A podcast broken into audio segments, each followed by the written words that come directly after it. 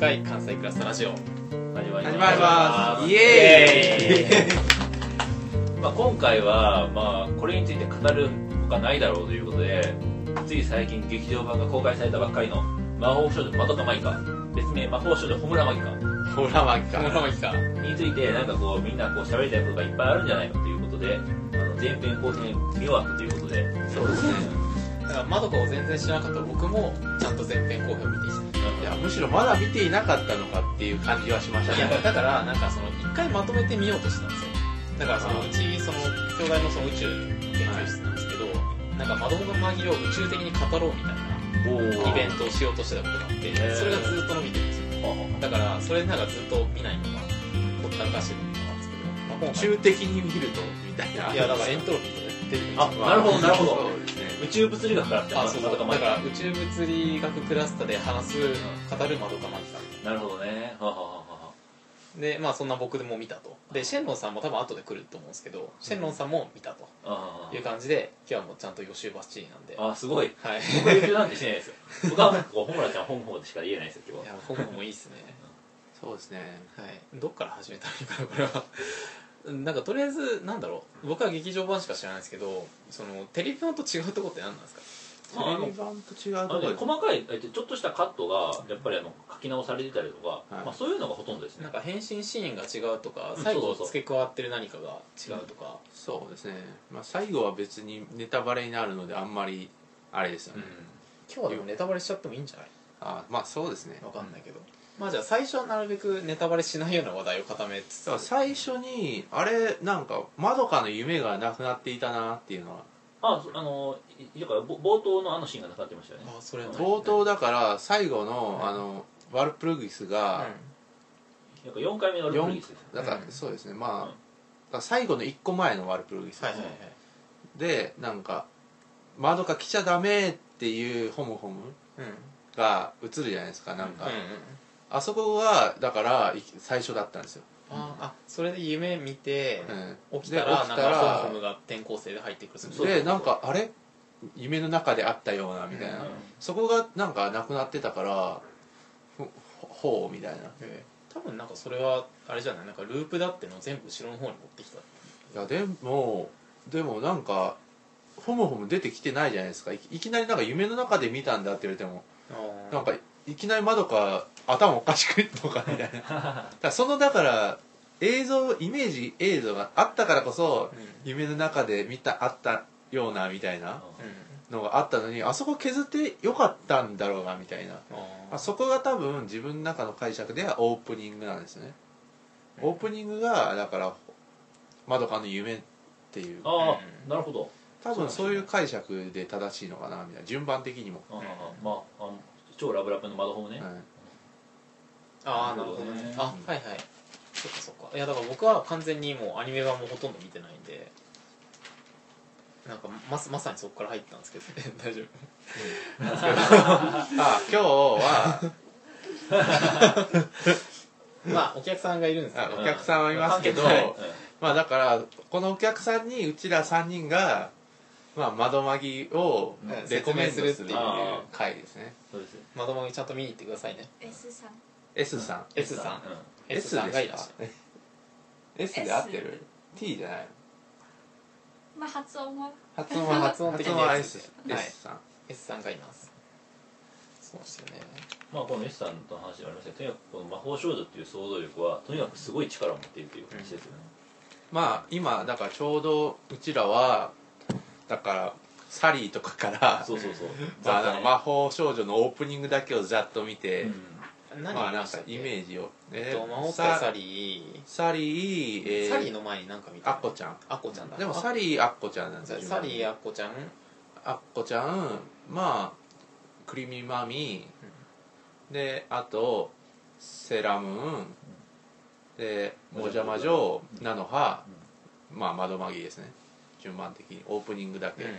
すごいなんか時代を反映してるっぷりがやばかったですよね、うん。60年代と80年代と0年代みたいな感じ。でまあやっぱり絵柄的にもそうですし、うん。テーマ的にもあのまあそうですね、まあ、さっきからあの魔法少女の話っていうのもやっぱり結構ずっとやからこれまでの魔法少女っていうのは成長っていうのがテーマだったっていう話なんですけど、どんどんあの近年になって成長っていうのは特に課題にならなくなってきているうんそれはちっちゃいままなんかやっぱりなんかなんだろう。そのあ昔アニメ見てた人たちがもうすでに成長終わったからってことなのか。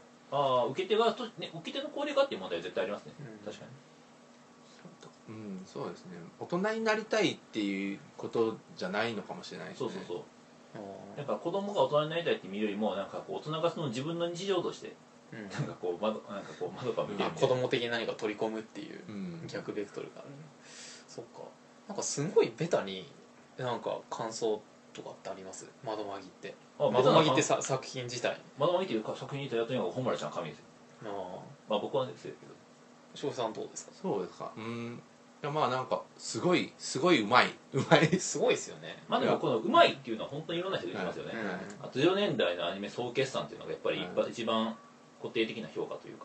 うループもあるしん。バトルロワイヤルもあるしうんまああの微小あのちっちゃいあの空気系のそうですね。だからあの同日常系。だから同性の、えっとうん。友情によるなんかこう日常みたいな、うん。のもあるし。そうなんですよね。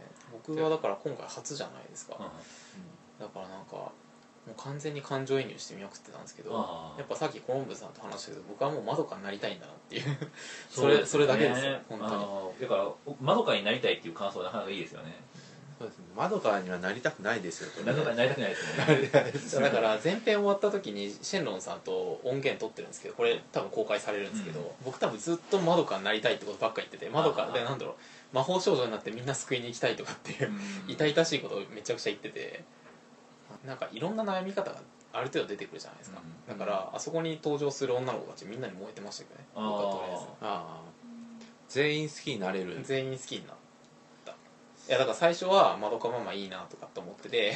窓からマですか？最初まどかままどかママ確かに最初しか出てこないですかねほとんど。でなんかおまみさんとか超好きになったし、うなんかホムホムとかさやかとかも全員好きだしみたいな。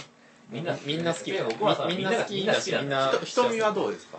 瞳は瞳そうでもないですよ逆に。あだから瞳ってなんか変じゃないですか。変っていうか、だからそのものすごいなんか物語を進めるための取ってつけた感っていうのがものすごいある気がしてていまいちなんか感情移入できるんですよ。ね機械みたいな感じがしてて、あなんだろう。話進める細かみたいな、あああ瞳か。ね。シンタスいやまあアいいや。ニメ見たことがなくても。うん、楽しめる。楽しめる。だから内容的には分かる話何の話なのわかるわかる。わかります。わかる。えーじゃあこういうなんか、うん。魔法少女みたいなアニメは、なんかこう決まったうん。のパターン。パターンとかはある、だからまあそれはだからセーラームーンみたいにそうだ変身して悪いやつをやっつけてあのだから変身シーンはだから一番だから魔法少女もので力が入ってる、うん。で一番そこ大事なとこ。ろがかっこよいどれだけかっこいいかによってだけでも魔法少女がいいか悪いかみたいな話もある。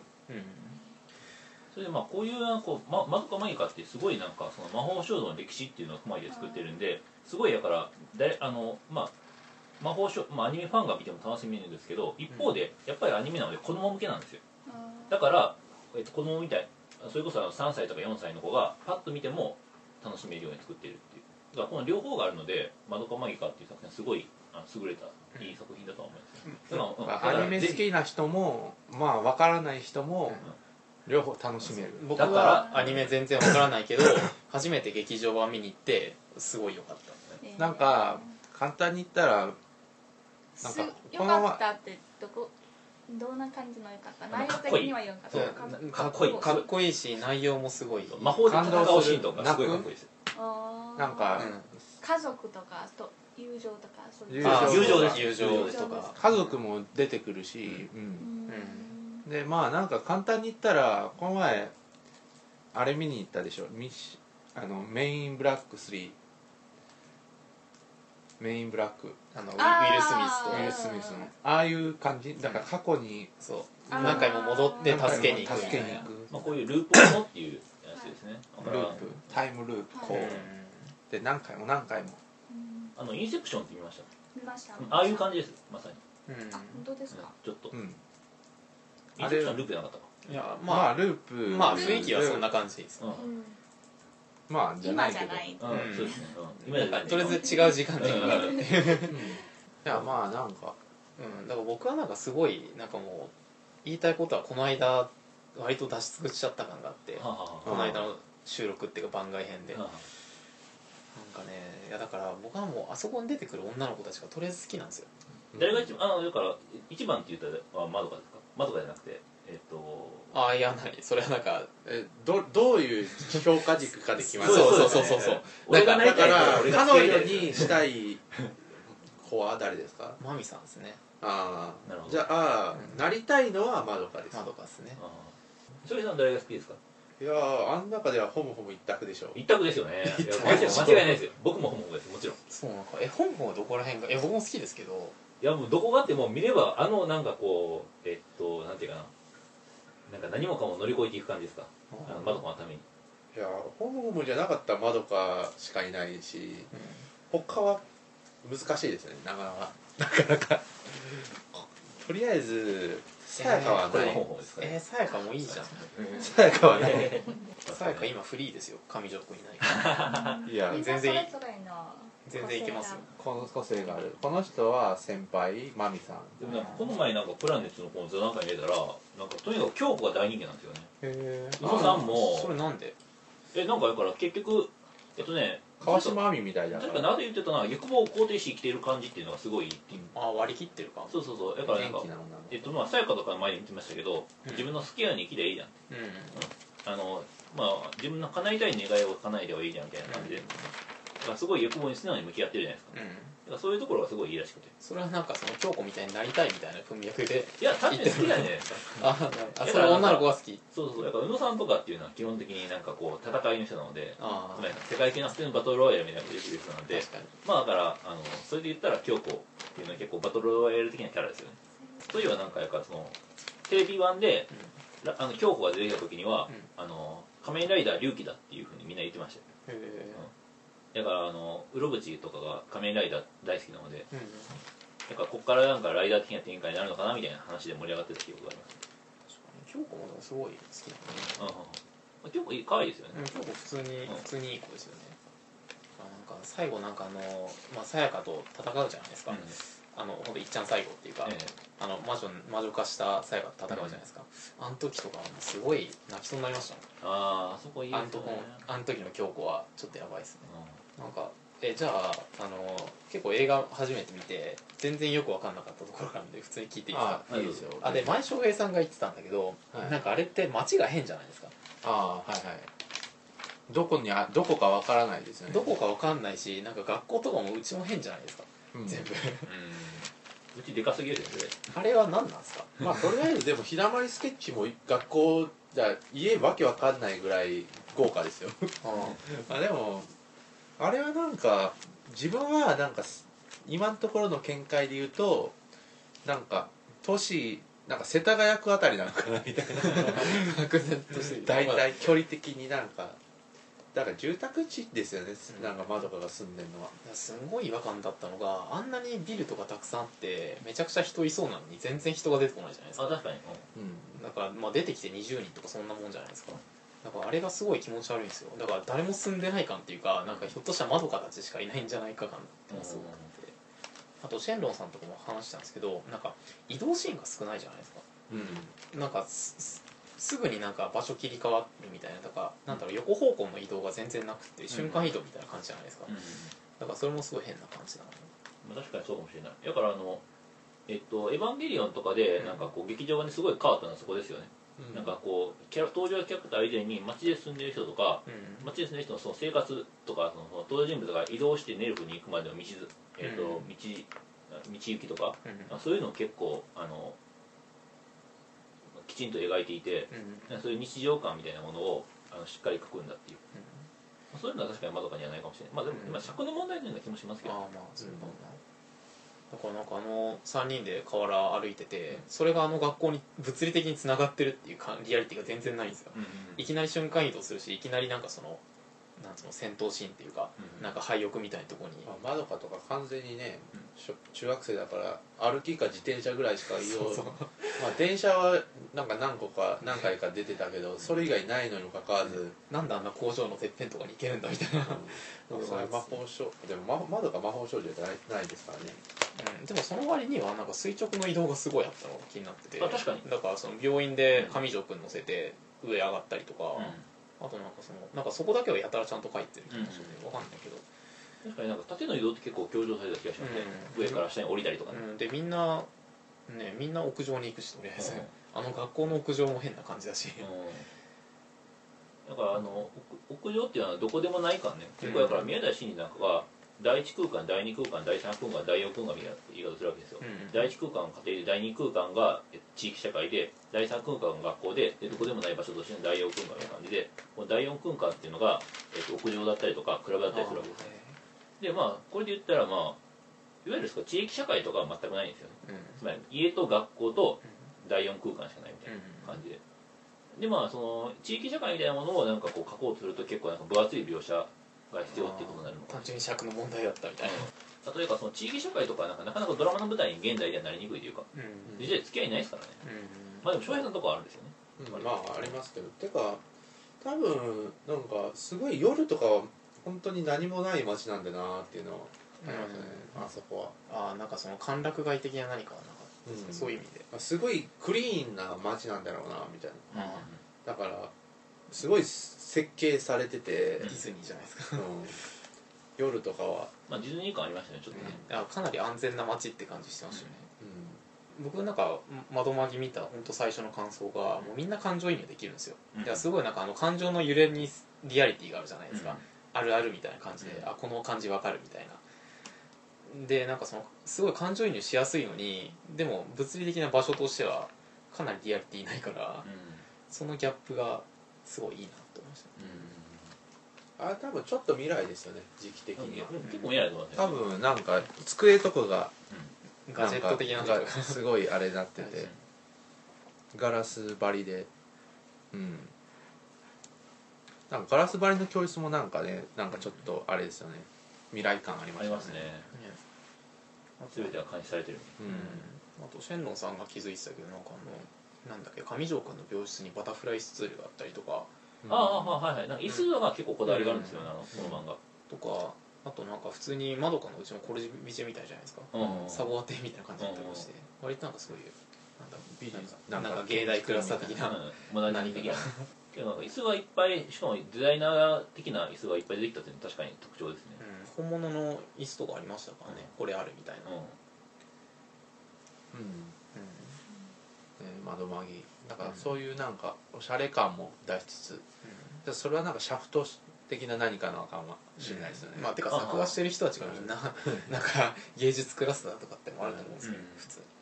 にだからその僕は本当初じゃないですか初めて見たから、やべえかっこいいとかって感じなんですけど、うん。どうなんですかコロンブスさんとか翔平さんん。いやかとかっこいいですよ。なんかだからもういちいちのカットとかカットの切り替えだったりコマとかだったりが見せ方だったりとか全てがかっこよかったですよスタイリッシュですね。なんかその改めて劇場を見てなんかこれ気づいたとかこれ新しいとかっていうなんかなんかそういうのとかあんまない、新しくかっこいいあのねでもただね僕はあの僕個人としてはですけど、えっと劇場版で優れてるのはやっぱり絵の質あの画質ですね。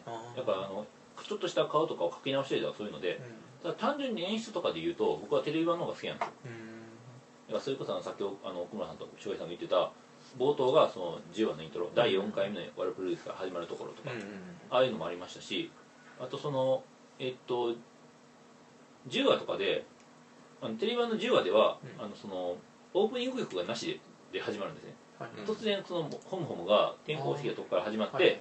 であの10 10話のあの流れがホムホムの、いえっとなんかいろいろ苦労してきた流れがあり。流れがあってでそんなの全部あって、えっと、私はあの、えっと、あなたを救うまでこれからこのを繰り返す気ってなってでオープニングが始まるっていう。だからそれで同期するんですよね。1話の最初とそうそうそう。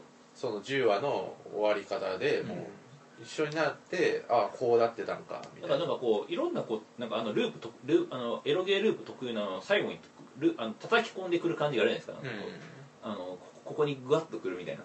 うん。あれがあのテレビ版はすごいあるんですよ。うん。でこれあのまだからあそこにオープニング入れるのはちょっと、ま、ちょっと無理があっただろうっていう。劇場版ではですね。劇場版。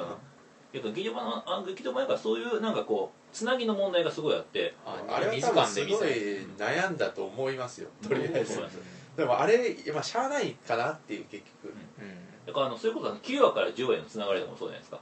だからテレビ版ではその9話から10話っていうのやからその単物理的に違う話なので、うん。本府が転校してきたっていう話がパッと入るんですよ、でもあの劇場版ではその京子が死んだ後にえっとなんかこうすごいなんかこうよくわかんないこう 描写とかがあってであのホモホムの、えっと、転校シーンみたいになるわけですよね、だからあそことかなんかこうテレビ版の方がすごいスムーズだったなっていう気がしますね、やっぱ切るんだったらやっぱ9話までこう詰め込むべきだったのかもしれないけど、そしたら尺が後ろ足りないから、っていう悩みどころですよね、まあ、まあ、それはしゃあないけどな。難しいです仕よね方ないその映画の限界ですよ、うん。毎週30分とかでずっとやってたものをなんかやっぱうん。ね映画映画にてかずっと連続的にやろうとすると難しいんだろうな。なんかリズムがありますからね、うん。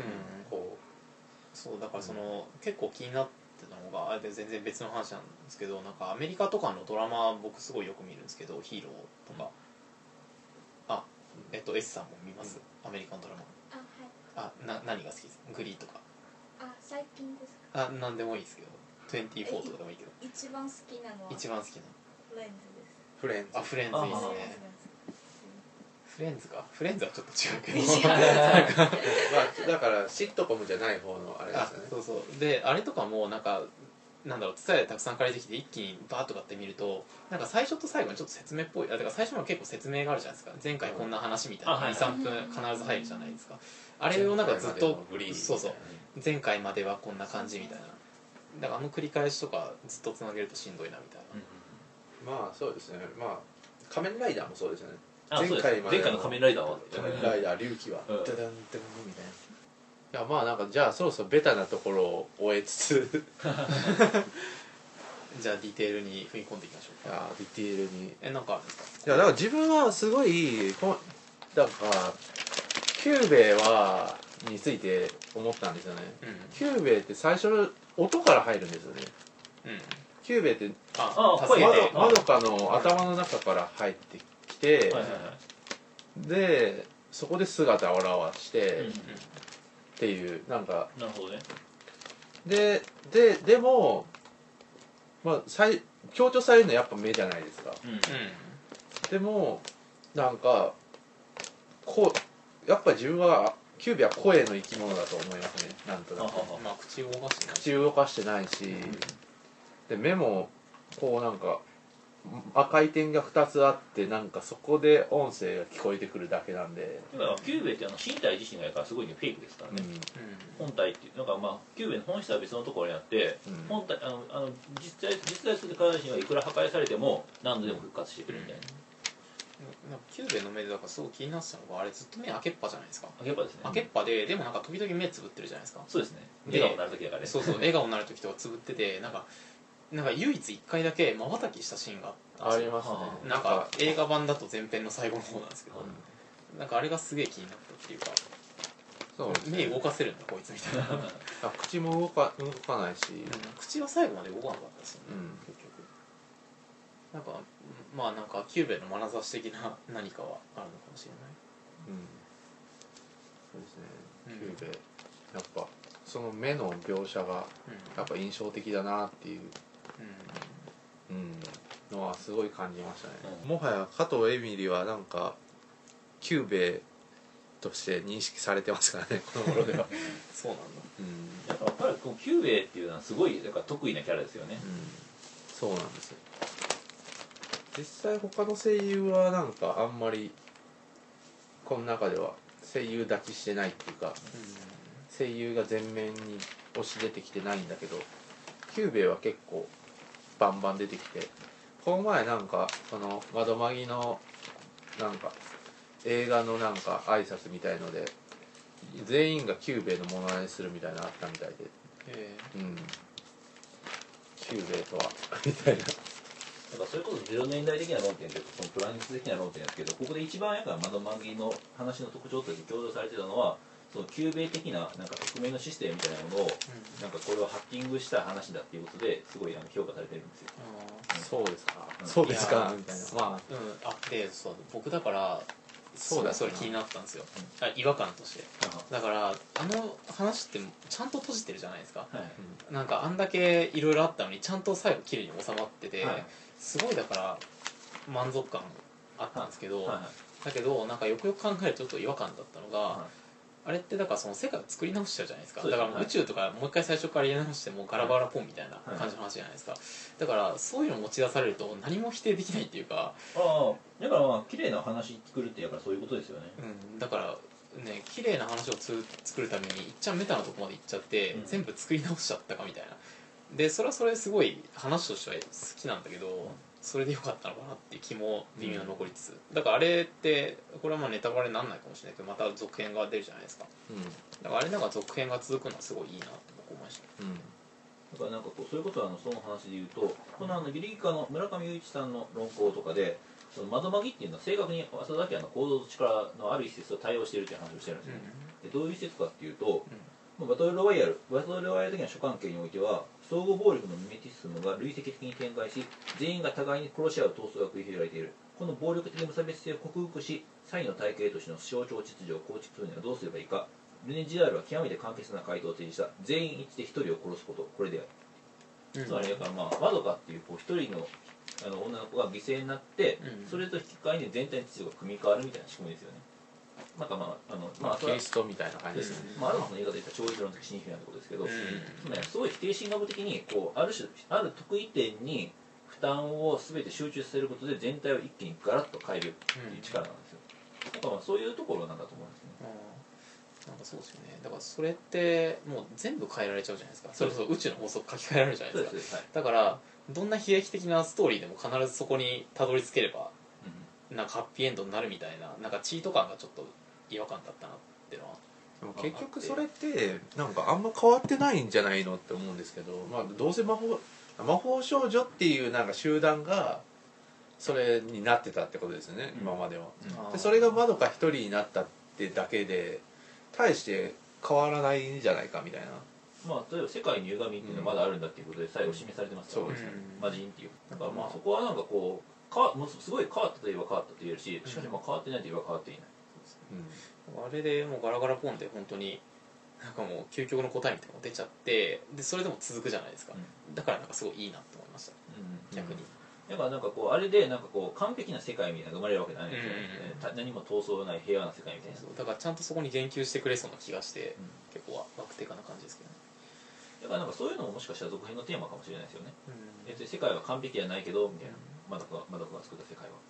ああとなんか自分がの目の見間違いか知らないですけど最後の魔獣とホムホムが相対するシーンで、ホムホムから黒い羽が生えてくるじゃないですか、はいはい。うんあそこでなんかまどかが見えたような気がしたんですよね。そうなんですか。僕僕ねそれ気づかなくて。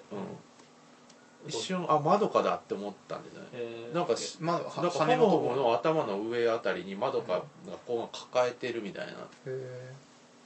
みたいな僕はなんかそこむしろなんかこうマドカは最後はなんか声だけでしか登場しないとかの方がなんかこう収まりが少ない気がするんですけど僕翔平さんも的には。僕も声しか気づかなかったですけどねうん。なんか見えなんかだから最後光るじゃないですか。なんか羽もなんかいろんな色に、そこでなんか見えたような気がしたんですね、あれは幻かなみたいな、幻の可能性ありますねなんか僕なんかそれ記憶ないですよね。あったらなんか覚えてるような気がするんですけどね。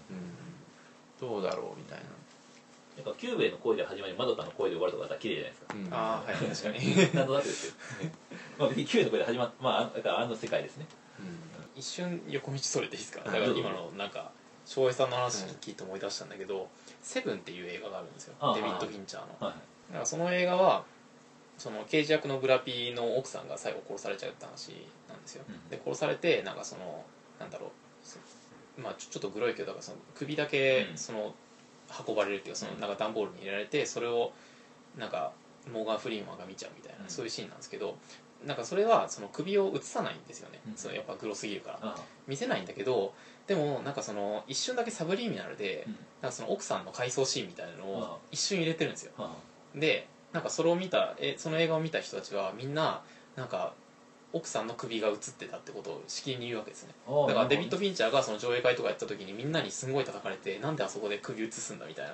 で本当は映ってないのにうん。なんかみんなそれを錯覚したわけですね。そう錯覚してるみたいな。それ面白い話ですね。わかんないけどなんか翔平さんの話聞いてそれちょっと思い出した、そうなんですなんか翔平さんそこで何かま何か窓かが見えたわけですよ。いや見えあったんじゃないかな。か声の力で。声の力なのかなだからそうですね。だからまどかの視覚となんかキャラ絵とまどかの声っていう回路が生まれていてその回路の痕跡に間違って接続してしまう そうなるといいいい話ですけどね。でもわかんない。いやそれそれですごいいい話別になんか見間違いは僕は美しいと思ってるんでそうですね。みたいな。他なんか気づいたこととかあります？やっぱワルプルギスはホモホモだろうと。自分の中の意見として。まあそれなんか結構アクロバティックな感じですでアクロバティックじゃないと思うんですよ、えああの魔女がホムホムだってこと？普通に考えたらアクワルプルギスはホモホモだと思うんですよ。なんかなんと回ってましたねなんか。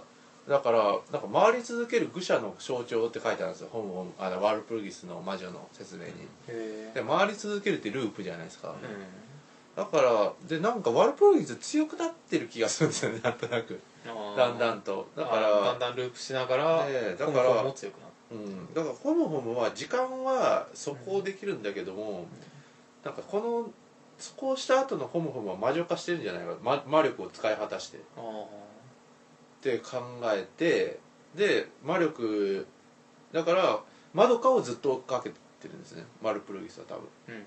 だから14日後のああの場所にずっといる。なるほどね。うんうんで普通にかんだってワルプルギスあの場所あの時間に来るっていうなんか必然性は全くなくてくじゃあ逃げろよお前らって感じじゃないですか、まあなんかもうだから、ま、ホムホムが本当にマドカを大切にしたいんだったらマドカ連れてマドカだけでも逃げ逃げ逃げろよって思うじゃないですか、だけどそうしないそうできないのはなんか多分そういうなんか必然性があるのかなみたいな、ああでも確かあのくるくるはうん。そうですよね。してましたよね、うん。そっか。いやそれ気づかなかったんです。うん。なんとなくそうだなってへずっと思ってたの思ってるんですけど違うのかなみたいな。でもなんかだから最初のループでもだからいたからな。どう違うのかなえうん。なんかあのワルプルギスの夜の話も書きたいみたいなことは確かロブちゃん言ってたはずですよ。どっかで、もし続編とかを書くとしたらですけど。だからだから結構ホモホム自体もだから時間とかいろいろ遡れる能力持ってるからワルプルギスの夜も時間とか遡れる能力あっても不思議じゃないじゃないですか。まあそれをみんなが知らないだけで。うん。で時間遡ってきてんじゃないかなみたいな。うん。まあ実際他の魔女は原型がいますからね。あの他の漫画とかであるんですよ。うん。霞マギカとか。あありますよね、まあだから、うん、実際あの魔女にも、うん、やっぱワルプルギスにもや元の魔女がいるわけだから魔法少女がいるから。うん。うん。そう。なんか多分これも語り尽くされてるのかもしれないですけどあれってなんかファウストじゃないですかとりあえずゲーテの、うん。はい。なんかそこら辺のつながりっていうか接続ってどういうふうにみんな読んでるんですか？さあよくわかんないですよね。あれやっぱなんかこう割と衣装として使っているっていう感じで、うん、なんかだからあれ見た時にすごい思ったのがだからまどかがグレート剣うんで、ホムホムがファウスト的な。それはそうかもしれない、何かですよね、まあそうだろうと、あれやっぱ衣装として使ってるだけなのか。うん。わかんないけど、まあでもまあなんかそこからでも確かに何か読みはできいけそうな気がしますよ。カオスなのでさすがに。まあ、僕はなんか高高校生の時とかずっと中二病をこじらせてファウストとか読みまくってるわけなんですがさすが。なんかねえなんかだからかっこいいじゃないですか。その時を止まれその他美しい。ってええ言ったらもう全部チャラになるっていうか、だからあのなんか時を時を止まれとかっていうのも微妙にホモホモ的な感じもして、なんかいいなって思いながら見てましたけどね、多分うん。ホモホモがループし続ける限りワルプルギスで倒せなかったのもそういうことなのかなみたいな、まあさそれだと最初にワルプルギスがいた理由がよく分かんなくなるんですけど。うん。そうですね。うんっていう感じでまあなんかとりあえずなんかいろんな僕は感想を出し尽くしてる感なんですがまどかって多分1年ぐらいもずっとかいろんな人に語り尽くされてると思うんですけど、なんかそういうのをもうちょっと教えてほしいなみたいああー。じゃあな感じもしてるんでなんか次はなんか他の人たちがどういうふうにまどかを分析してるのかって話あがはいはいはい。できたらいいなと思ってて一回切りますか。そうですね